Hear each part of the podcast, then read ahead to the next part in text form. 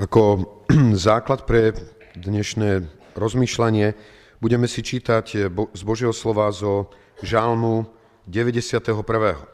deväťdesiaty prvý žalm si budeme čítať. Z úcty k Božiemu slovu povstaneme a tu čítame tieto slova.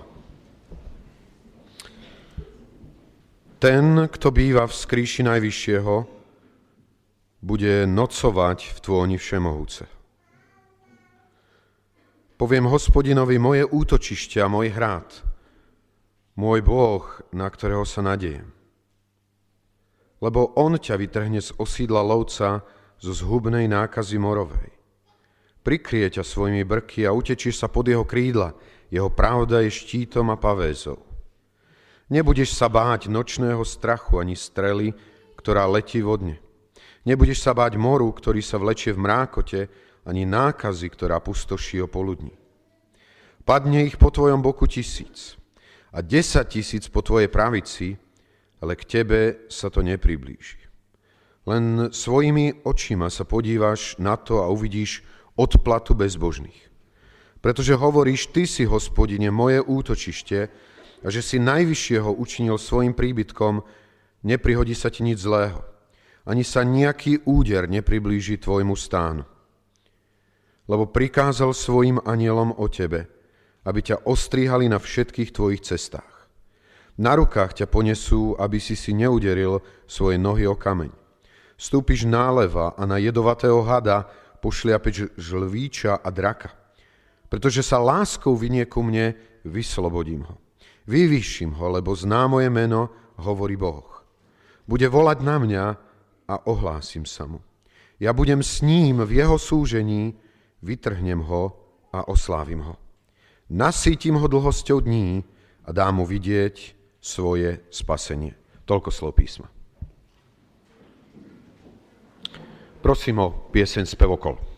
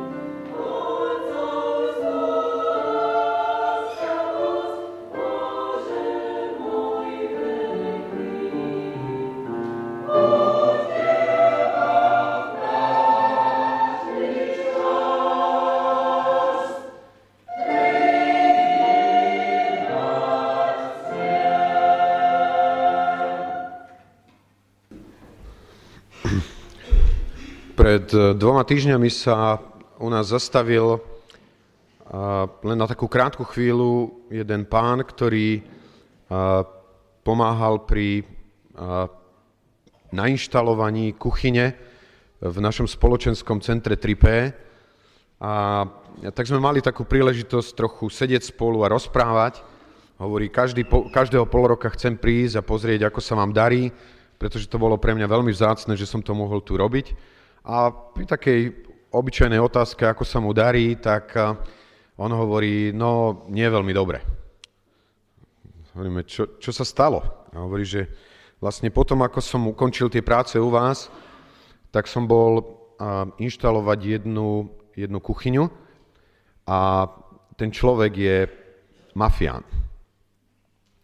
A takže mi zaplatil za len zálohu. A teraz, keď prišlo na to zaplatiť po skončení roboty celú čas, tak povedal, že viete čo, až vtedy, keď, keď, mi, keď sa pustíte do ďalšej kuchyne. To znamená, zaplatím vám až potom, keď mi odrobíte, začnete ďalšiu kuchyňu montovať. A samozrejme, on vie, že keď sa pustí do tej novej, kde má garancie pre doplatenie, tak ako ich nemá ani teraz. Hovoril mi o tom, ako tam v Bratislave, a proste, ako si to uvedomil, keď tam prišli poprvýkrát a s autom šli proste na to miesto, kde je tá reštaurácia a asi desať minút tam krúžili, aby našli miesto a keď potom prišli na to miesto, tak, tak on hovorí, to, čo ste robili takú dlhú dobu? On, hovo, on, on hovorí, že hľadali sme miesto zaparkovať a on hovorí, čo zaparkovať? Mali ste sa postaviť za mňa a on sa postavil tak v podstate veľmi, veľmi nevhodne. A hovorí ten pán, viete čo, ale však okamžite by sme mali nasadené papuče na aute, alebo by nás odvliekli. A on hovorí, taký policajt sa ešte nenarodil, ktorý by mne odtiahol auto. A hovorí, že to sa naozaj dialo, že tam prechádzali dookola ľudia, policajti a zdravili tohoto človeka, a napriek tomu, že jeho auto bolo zaparkované na absolútne nevhodnom mieste. A A ten človek hovorí, viete, čo, čo teraz robiť? Dokážete naliehať na takéhoto človeka, aby zaplatil? Bojím sa o svoje bezpečie. A je to prirodzené, asi každý z nás, ako z ľudí, máme túžbu potom byť bezpečný. Mať, zvlášť tedy, keď je komplikovaná, zložitá situácia, istotu, že nás niečo ochráni. Tento žalm, ktorý sme si čítali, neviem, ako ste ho dokázali vnímať, ale ja si myslím, že je len veľmi málo žalmov, ktoré majú v sebe ukrytých toľko jedinečných, vzácných zasľúbení. Viete, keď to postupne prechádzate, pozeráte, ten, kto býva v skríši Najvyššieho, bude nocovať v tôni Všemohúceho. On ťa vytrhne z osídla lovca. Inými slovami, on ťa uchráni vtedy, keď bude ti hroziť nebezpečenstvo, o ktorom ani ty sám nebudeš vedieť. Lebo osídlo je o tom, že je to nastavené tak, že človek nevidí, že kam šlapne, že je to nebezpečné. Zo zhubnej nákazy morovej, aj môžeme povedať inými modernejšími slovami, pandémiou, obrovskou epidémiou, ktorá príde. Nebudeš sa báť nočného strachu, to znamená dokonca ani, ani obava, ani strach nebude niečo, čo ťa bude ovládať. A my vieme, ako strach dokáže zhoršiť kvalitu nášho života. Padne ich po tvojom boku tisíc a desať tisíc po tvojej pravici, ale k tebe sa to nepriblíži. A mohol by som tak citovať ďalej, aké úžasné, nádherné zasľúbenia v tomto žalme sú. Je možné, aby tento žalm naozaj platil? Je možné, aby toto Božie slovo sa mohlo naplniť v živote nejakého človeka? Aj sa naplňuje? Viete, môj starý otec, keď mal asi sedemnásť rokov, tak šiel do prvej svetovej vojny. A viete si predstaviť, keď už silnejší, mocnejší, skúsenejší muži boli mŕtvi a on bol povolaný, tak mal obrovskú obavu, ako to dopadne s jeho životom. A modlil sa a prosil Pána Boha o to, aby mu dal určité uistenie aj z jeho slova.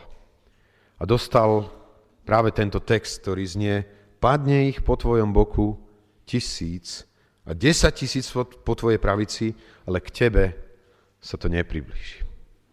A môj starý otecko odchádzal do prvej svetovej vojny s takým vnútorným pokojom a istotou, že Boh mu dal zasľúbenie. A že keď Boh dá svoje zasľúbenie a keď ho prijímame a keď žijeme v ňom, že sa pravda tohoto zasľúbenia ukáže veľmi jednoznačne. Viete, máme tu tendenciu ako ľudia mnohokrát spochybňovať Božie slovo. Mnohokrát dávať otázniky nad to, či naozaj, či naozaj je možné, aby to tak bolo. Ale skôr sa pýtajme, rozumieme Božiemu slovu? A skôr sa pýtajme, ak Pán Boh dáva svoje zasľúbenia, obyčajne dáva aj svoje čo? Podmienky. Súhlasíte? Že Božie zasľúbenie neplatia tak, že rob si, čo chceš, a to zasľúbenie platí. Že Božie zasľúbenie platí vtedy, keď my sme ochotní naplniť podmienky, ktoré Boh do toho svojho slova vložil. Je množstvo toho, čo Boh v našom živote aj v tomto novom roku chce uskutočniť. Ale očakáva istú kvalitu nášho postoja. Tak ako múdry rodič dáva svoje dary tak, aby mali naozaj pozitívny význam v našom živote. A skúsme sa teda pozrieť na podmienky, preto aby tento žalm a jeho zasľúbenia sa naplňali v životoch tých, ktorí e, potom túžia. A tá prvá vec je, že ten, kto býva v skríši Najvyššieho, bude nocovať v tôni Všemohúceho.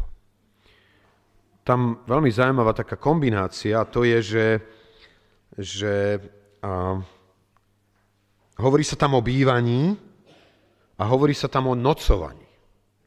A hovorí sa o tom, že predpokladom nocovania je to, že budeme bývať. A inými slovami sa hovorí, v dobe, kedy to najviacej potrebuješ, to budeš mať, ak priebežne v tvojom živote niečo bude pravdou. Tam neskôr sa to ozýva znova v tom deviatom verši, pretože hovoríš, ty si, Hospodine, moje útočište, a že si Najvyššieho učinil svojím príbytkom, neprihodí sa ti nič zlého.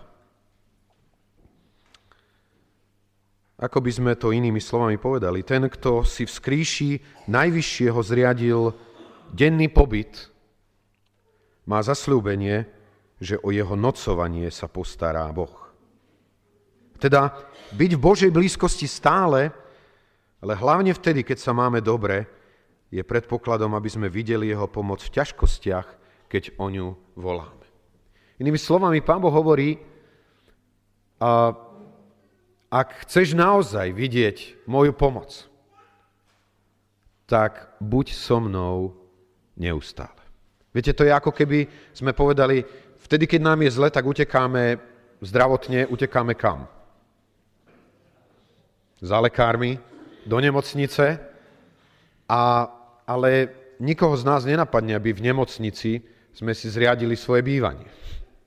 Ale tento text inými slovami hovorí presne toto, že je tu pomoc pripravená, ktorá je dokonalá, bezpečná, perfektná, ale predpokladom je, že ty ju nebudeš používať len ako záchrannú brzdu, alebo len ako prvú pomoc, alebo len vtedy, keď si v ohrození a v probléme. Boh tu hovorí, na moju pomoc má, môže očakávať každý, kto mňa urobil svojím príbytkom. Kto sa rozhodol prebývať vo mne. Kto neustále chce byť v mojej blízkosti a v mojej prítomnosti. Viete, je jednoduchšie nezabudnúť na modlitbu o Božiu ochranu vtedy, keď sme pred ťažkou a nebezpečnou cestou. Vtedy tá modlitba je taká veľmi prirodzená. Pane, pomôž mi, ochráň nás, ale možno nie také vysoké percento, keď dokončí tú jazdu, tak si urobí presne taký istý čas na to, aby ďakovalo Pánu Bohu za to, že nás bezpečne doviedol. A to je o tom prebývaní. To je o tom, keď sa nezdá, že sme ohrození. Ale stále máme túžbu byť s ním, byť v ňom, byť v jeho blízkosti.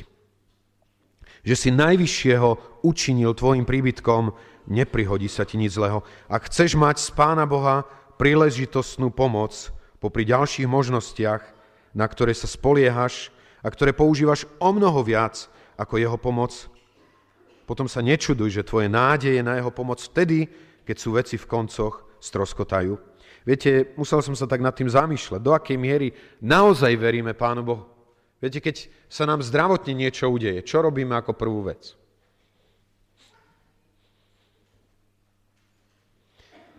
Nesiahame po liekoch, nevyhľadávame lekárov. Až potom, keď nám lekári povedia, my už nemôžeme urobiť nič, vtedy naozaj začneme volať, Pane, prosím ťa, zachráň ma a pomôž mi.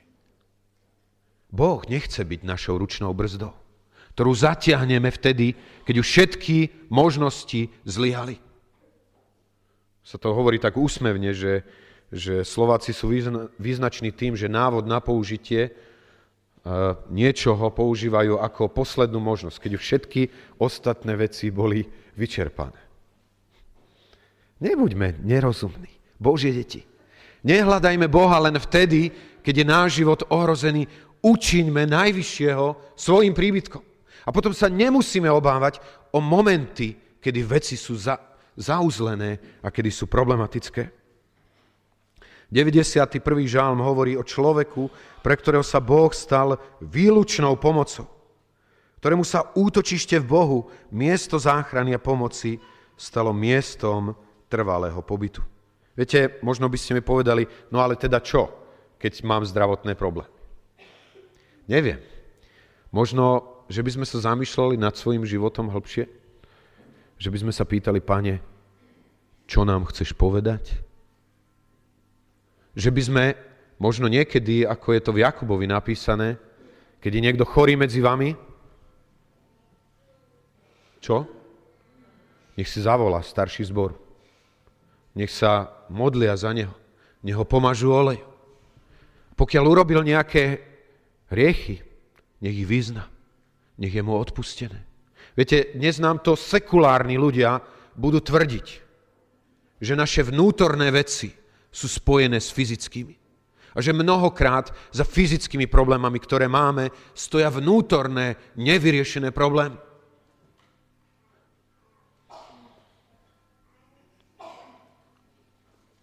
Na druhej strane som si uvedomil, že bývať v skrýši má aj svoje obmedzenia, má aj svoje nepríjemnosti, lebo obyčajne skrýša nebýva vybavená veľmi komfortne. Viete, že keď existuje nejaký atomový kryt, tak tam obyčajne nebudete hľadať koženkové alebo kožené kreslá a pohovky. Bude to veľmi, veľmi jednoduché, lebo je to skrýša, lebo je to miesto bezpečia. A myslím, že tak je to pravda aj o tých, ktorí hľadajú svoj úkryt v Pánu Bohu. A potom je to druhá podmienka, a to je v tom druhom verši: poviem Hospodinovi, moje útočište a môj hrad, môj Boh, na ktorého sa nadejem. A vo verši deviatom je: pretože hovoríš, ty si, Hospodine, moje útočište a že si najvyššieho učinil svojim príbytkom. A to je druhá vec, teda je to človek, ktorý nielen sa rozhodol preto byť v Božej blízkosti, ale je to človek, ktorý vždy Božiu pomoc vyznáva. Hovorí o nej. Nemlčí o nej. Boh je obsahom jeho vyznania. Dnešné pohľady na náboženský život, ale špeciálne názory mnohých sú také, že si myslia, že byť kresťanom, prečo o tom rozprávať? To je moja súkromná záležitosť. Samozrejme, nikto z nás nemá právo nútiť druhého, aby bol vyznávajúcim kresťanom. Môžeme mlčať o našej viere, ale čo ak môžeme povedať, že také niečo ako privátne kresťanstvo neexistuje? Čo si myslíte o tom? Je možné, že také niečo ako súkromné kresťanstvo neexistuje? Viete, keď Pán Ježiš posielal svojich učeníkov, tak im povedal, že a budete mi? Môžete si zvoliť.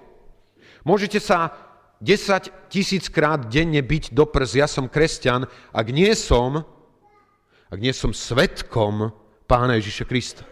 Ak nie som vyznávajúcim nasledovníkom Pána Ježiša, veľmi vážne pochybuj o tom, kde stojíš a kadiaľ kráčaš. Boh nechce byť našou súkromnou záležitosťou. On si želá, aby sme o ňom hovorili. Aby sme hovorili o tom, čo pre náš život znamená. Aký je dôležitý pre nás, ako nám pomáha. Viete, tak som musel trošičku včera nad tým rozmýšľať, že by za celý rok len dvaja ľudia v našom zbore mali skúsenosti s Božou pomocou. Skúsenosti s tým, ako Boh bol dobrý. Svet nás bude učiť tomu mlčať o našej viere. Bude nás učiť tomu nerozprávať o tom, čo sme s Bohom prežili. Bude nás učiť tomu nespomínať na to, aké dobrodenia Boh v našom živote urobil. Pán Ježiš povedal, každého teda, kto mňa vyzná pred ľuďmi, vyznám i ja pred svojim Otcom, ktorý je v nebesiach.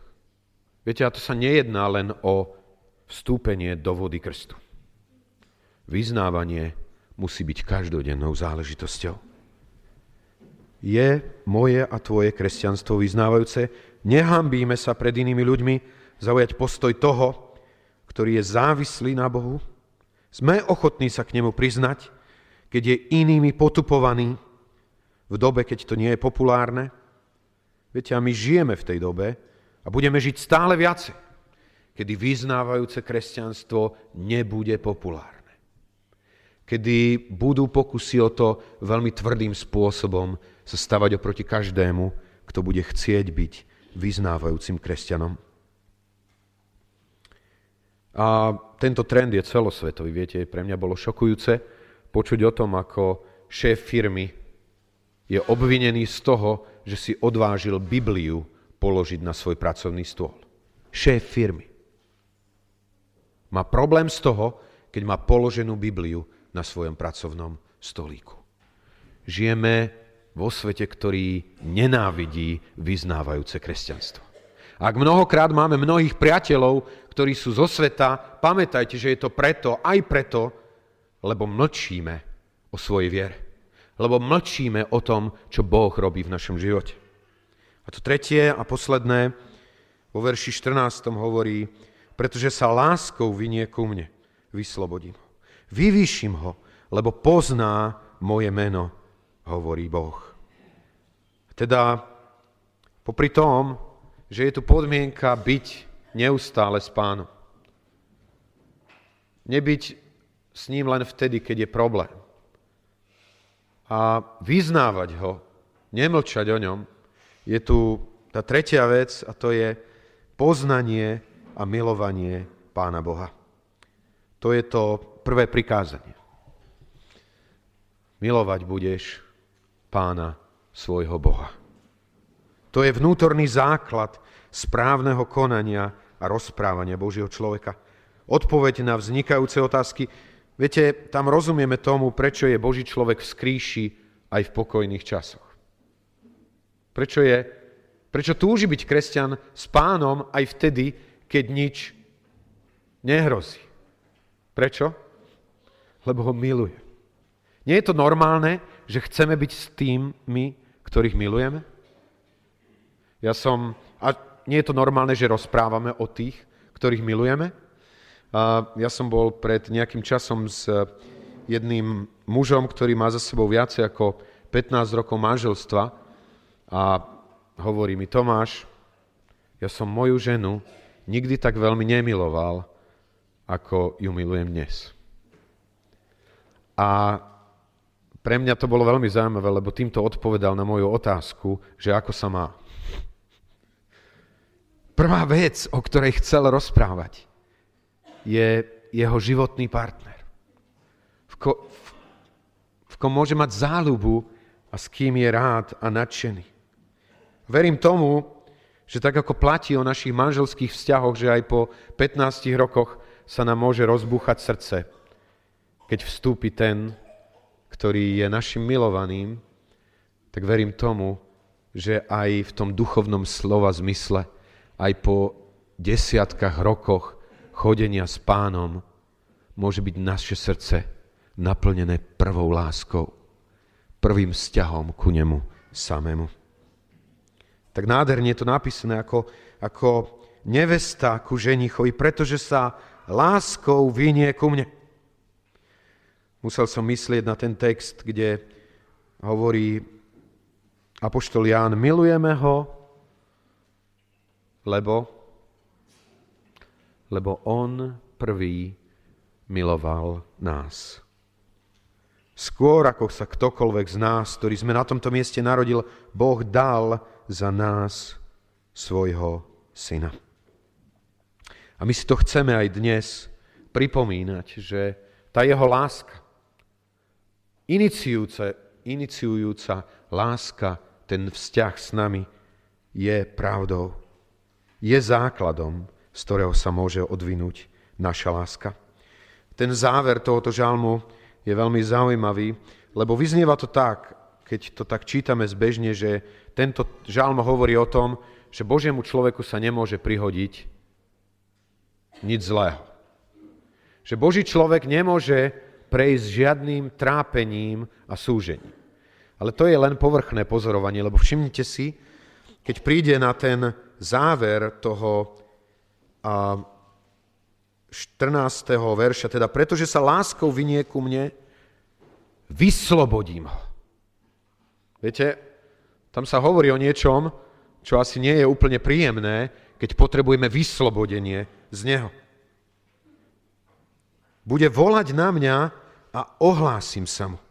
Ja budem s ním v jeho, v jeho súžení. Čiže Pán Boh nás uchráni od mnohých zlých vecí. Ale sú niektoré veci, ktoré do nášho života dovolí, aby prišli. Dovolí, aby sa dostavili bolestné veci. Ale to, čo je zasľúbenie tohoto žalmu, je, že v tom súžení nezostaneme sami.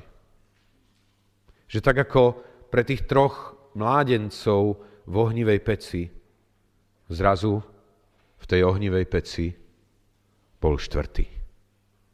Bol ten, ktorý s nimi bol v ich súžení. Viete, je to pre mňa naozaj dojímajúce, keď si predstavíte Saula, ktorý sa pýta vzkrieseného Pána Ježiša, Krista, ktorý sedí po pravici svojho otca, hovorí, hovorí mu: Saule, Saule, prečo?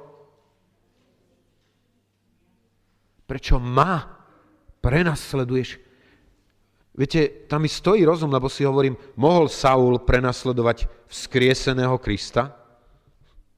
Môže akákoľvek zemská mocnosť ohroziť toho, ktorý sedí na tróne? Na jednej strane nie. A ak Pán Ježiš hovorí, prečo ma prenasleduješ, čo tým hovorí? Že on sa stotožňuje so svojou cirkvou. Viete, obrazne povedané, môžeme povedať, že, že bojovník, ktorý je ukrytý v pevnosti, nepocíti úder pred tým, ako tento úder pocíti pevnosť, v ktorej je ukrytý. Rozumiete tomu? Že keď má dopadnúť nejaká guľa delová, tak najskôr dopadne na pevnosť, ktorá ju chráni. Ak hovoríme o stotožnení Pána Ježiša s nami, tak tento text hovorí o tom, budem s ním v jeho súžení. Ja si prisvojím bolesť, ktorú prežíva on. Tento žalm je pravdivý a zasľúbenia, ktoré v ňom sú napísané, sa uskutočnia. Len je otázkou, či sme my tými ľuďmi, ktorí chcú splniť tie podmienky. Viete, môj starý otec naozaj splnil tie podmienky tohoto žalmu na vojne.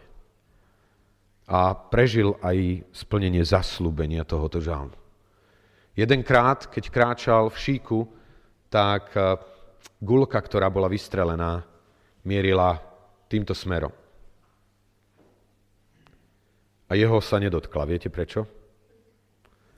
Lebo vo vnútornom vrecku svojho kabáta mal položenú Bibliu.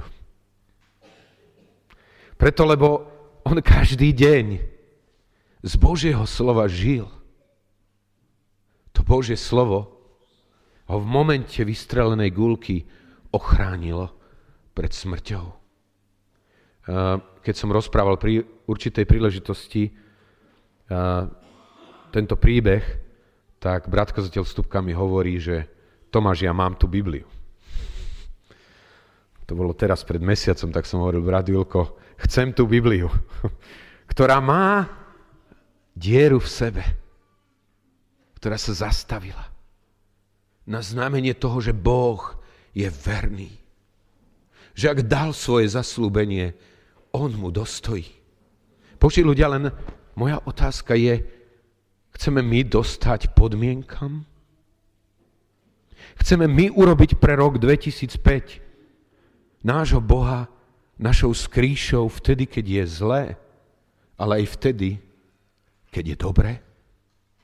Chceme my vyznávať jeho pomoc, to, akou nádejou je on pre nás, ľuďom, ktorí sú okolo nás. Chceme ho poznávať a milovať každý deň viacej. Ak je toto pravdou o nás, tak sa težme. Akýkoľvek bude ten rok dvetisícpäť, sme bezpečne ukrytí v ňom. A to by som prial každému jednému z nás. Budeme mať takú chvíľu stíšenia sa, a modlitieb za to, aby, aby na jednej strane sme boli pripravení pristupovať ku Večeri Pánovej. A na druhej strane, aby sme naozaj urobili rozhodnutie v tomto roku nepoužívať Boha len ako záchrannú brzdu. Nepoužívať ho len ako prvú pomoc, ale používať ho ako jedinú pomoc nášho života.